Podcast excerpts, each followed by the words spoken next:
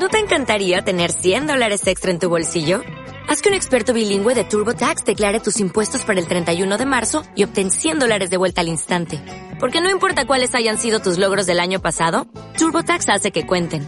Obtén 100 dólares de vuelta y tus impuestos con 100% de precisión. Solo con Intuit TurboTax.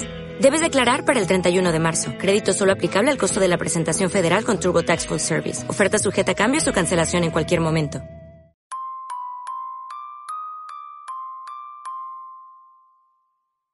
Cuando uno se anima a emprender y comienza a dar los primeros pasos, descubre que gran parte del capital se lo comen los gastos operativos, la renta de un despacho, líneas telefónicas, internet y mensajería.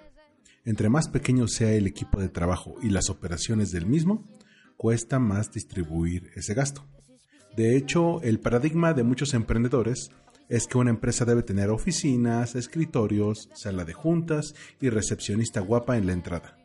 Después de todo, los clientes no verían con buenos ojos a un emprendedor cuyas reuniones de trabajo son en un Starbucks, ¿cierto?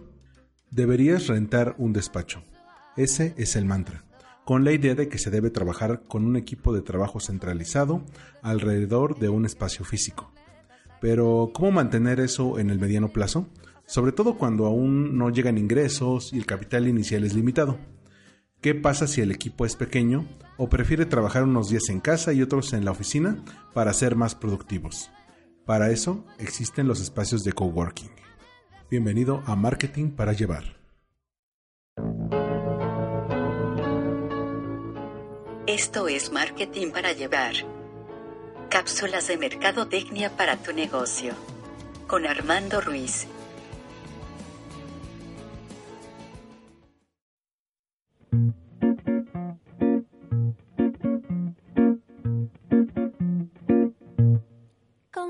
Se refiere a que diversos emprendedores, profesionistas independientes, startups y empresas pequeñas pueden compartir un espacio de trabajo para reducir costos y poner en marcha sus proyectos de manera independiente. Esto les permite tener un espacio, ya sea físico o incluso virtual, para realizar sus actividades sin cargar con todos los gastos por su cuenta. Además, este concepto permite a los participantes hacer networking, conocer a otras personas, aparte de, su círculo laboral cercano, conocer sus proyectos e incluso hacer sinergias colaborando con ellos, lo cual les ahorra costos de tiempo y dinero al buscar talento de apoyo, ya sea diseñadores gráficos, redactores y gente del área de marketing, por mencionar algunos.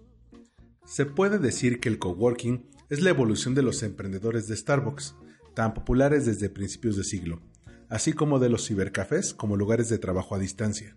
Incluso es más rentable a largo plazo que lugares de renta de espacios virtuales como Regus o iOS Offices.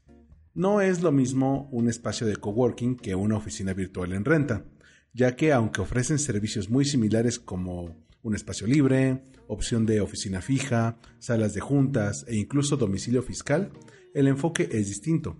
El primero apuesta a pymes, startups, freelancers y emprendedores con menores ingresos y busca ganar por volumen. El segundo busca ser un espacio de apoyo para empresas de mayores ingresos, de preferencia que tengan una oficina principal ya establecida y quieran ahorrar costos de traslado a los empleados. También el diseño de espacios cambia. En el coworking se adaptan espacios ya existentes, como el piso de un edificio de oficinas o casas amplias, mientras que en las oficinas virtuales se construyen espacios ex profeso, es decir, orientados hacia esa actividad. Estos factores terminan repercutiendo en los costos. En los espacios de coworking que he visitado, es común encontrar los siguientes servicios. Número 1. Espacio libre. Rentas por hora o mes o puedes escoger un lugar de los que tienen disponibles que operan como salas comunes. Número 2. Opción de renta fija. Por un precio mayor, puedes hacer tuyo un espacio para tu operación diaria. Puede ser un espacio dentro del área abierta o uno a puerta cerrada. Número 3. Salas de juntas. Se rentan por horas para evitar las juntas interminables y hacer las reuniones más eficientes. Muchas cuentan con proyector y teléfono para conferencias, así como equipo de sonido. Número 4 línea telefónica. Algunos ofrecen desde sus paquetes básicos el uso de línea telefónica, lo cual ayuda en caso de tener comunicación constante con clientes y proveedores. También cuentan con recepcionistas que te pueden tomar las llamadas y recados. Número 5. Impresoras y lockers.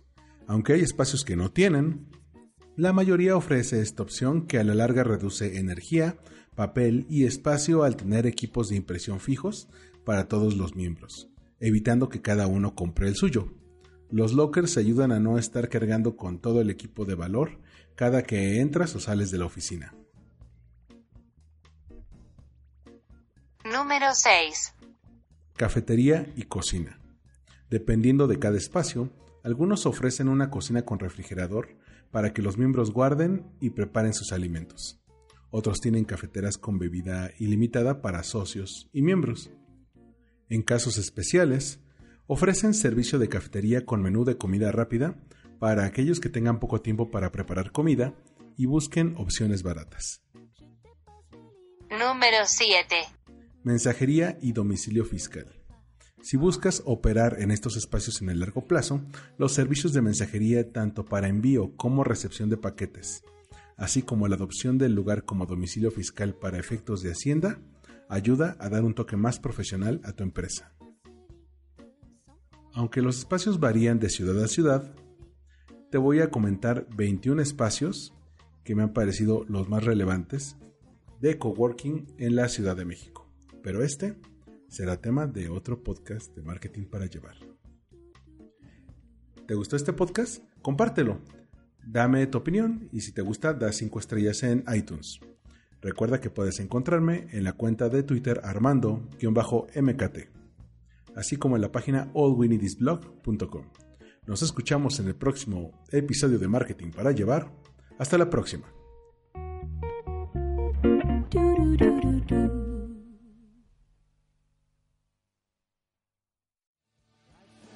Esto fue Marketing para Llevar, una producción de All.